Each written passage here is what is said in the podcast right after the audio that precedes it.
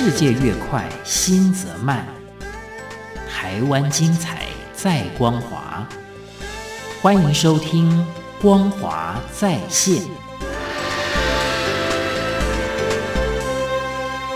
这里是中央广播电台台湾之音，您现在收听的是《光华在线》节目，我是李正淳。我们这个节目每个礼拜是介绍台湾光华杂志的优质文章，但每个月呢会有机会啊跟光华杂志的编辑用连线的方式来做分享。那这个礼拜呢跟我们一起连线的还是光华杂志的谢依婷，依婷你好，主持人好，各位听众大家好。那上一回我们分享的。就是《光华杂志》二零二一年九月号所刊载的一篇文章，用热情燃烧整个台湾，做梦狂人蔡聪明，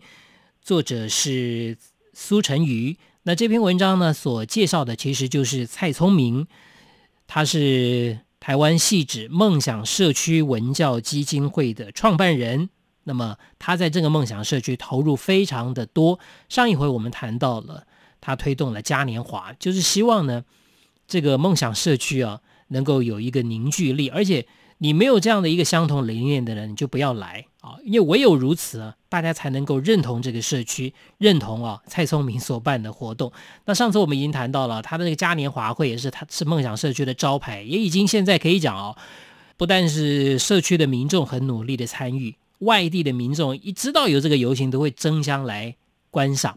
但蔡聪明的梦啊，呃，还不仅止于此啊，他可以把这个梦嘉年华会啊，可以讲说是推到了一个更高的艺术层次了。他去参加了这个美国的有一个叫做火人祭，那这火人祭是一个是一个什么样的活动？嗯，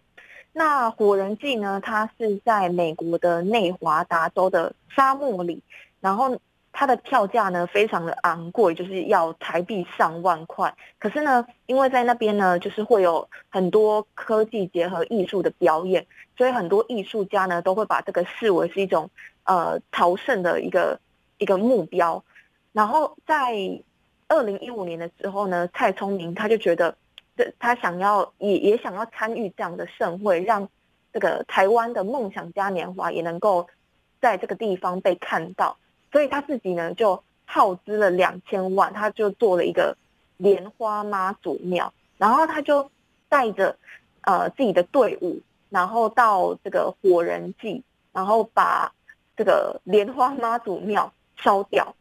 然后就成为亚洲第一个就是进到这个火人祭的台湾艺术团队。这个火人祭就是说把表演的作品烧掉是他们的一个特色，是不是？对。然后他在二零一七年的时候呢，他有在就是跟我们台湾的设计大师肖新阳，他就在做了另外一个叫做如来神掌的佛手花车，然后他一样呢在火人祭中烧掉了，然后他还有另外一个就留在他们自己的梦想社区。是，那其实梦想社区哦，其实像刚刚你看，本来的嘉年华会可能就是一个欢乐啊，那后来已经变成提升到可以变成一个艺术的层次。那蔡聪明其实对于梦想社区的这个艺术氛围也很重视，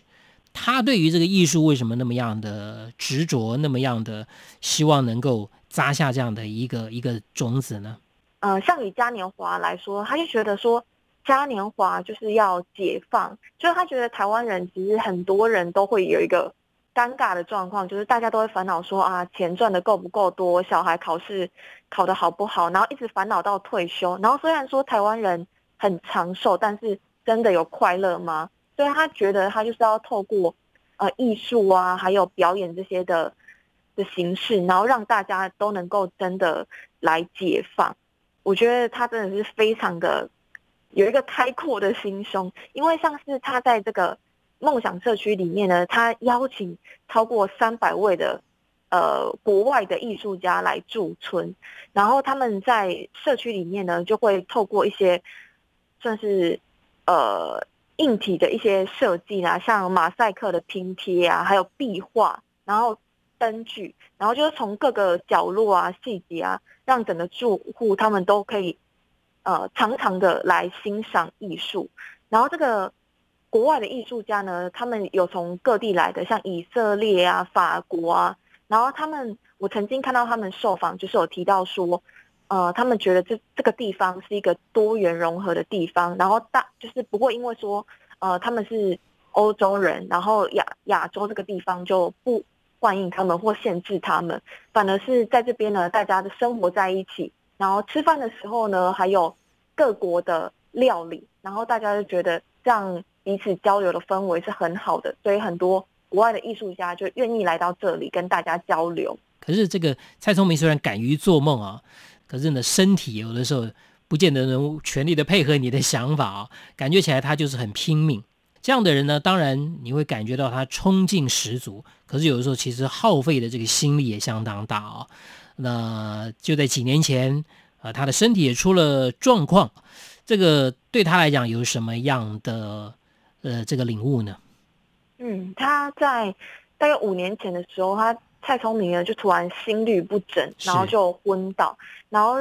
一个多小时都没有呼吸，然后就是状况非常的差，就已经接近脑死的状态。那医生就是本来已经就要宣告死亡，然后最后，但是在最后一次电击的时候，他竟然醒过来了。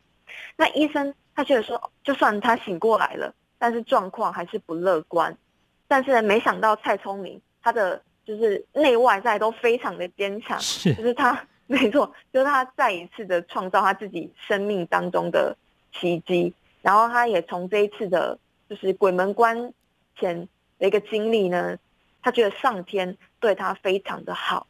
然后呢，他也开始了就是放慢的脚步，他说就是要经历过一些过程呢，才会懂得人世间的道理。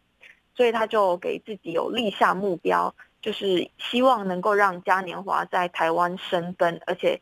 以后呢要更加的国际化。所以这个就是他未来的一个梦想了。而且他他对于做梦，他有一个特别的想法，就是说做梦好像不只属于大人物，其实人人都可以做梦，对不对？对，他就有说到说，不只是像郭台铭啊、张忠谋才可以做梦，任何人只要有梦想、有热情，都可以从最小的地方去实现。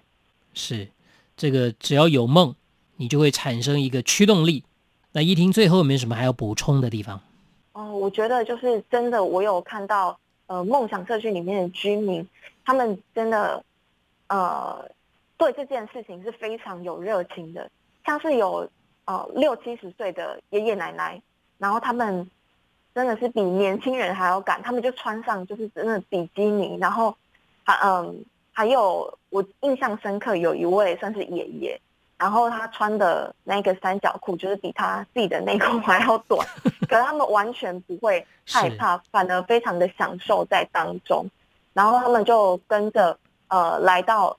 外国的一些老师，然后学跳森巴舞，然后他们也不会觉得说不会害怕自己的身材被看，或者是说害怕自己跟不上，反正就是非常有热情的一直去练习。然后还有，他们连道具也是自己做。那就那个居民呢，他们在呃梦想社区里面有一个很特别的地方，叫做起笑中心，就是 k 笑的意思。然后他们就在那边呃做道具，然后他们在做的时候看起来就是非常的淡定。但是当他们就是换上他们自己做的服装，然后到现场的时候，他们就整个变得超级嗨的。然后像是在二零零六年的时候，这个梦想嘉年华，他们就是走出这个汐止的社区，他们到呃凯达格兰大道，在自由广场那边就有在那边表演，然后就吸引很多人去看。然后很多游客他们都觉得说，哇，这里感觉好像不是台湾，因为每个人都很敢秀，然后每个人都很有热情。然后我就觉得说，其实这个梦想嘉年华它已经。不是限定在戏子而已的，我觉得它是慢慢就是影响到台湾，就是呃各个地方愿意做梦然后敢秀的人。那今天要非常谢谢光华杂志的编辑怡婷来帮我们介绍分享了这个光华杂志二零二一年九月号所刊载的这篇文章，用热情燃烧整个台湾。做梦狂人蔡聪明，文章的作者是苏晨瑜，谢谢你，谢谢主持人，谢谢听众。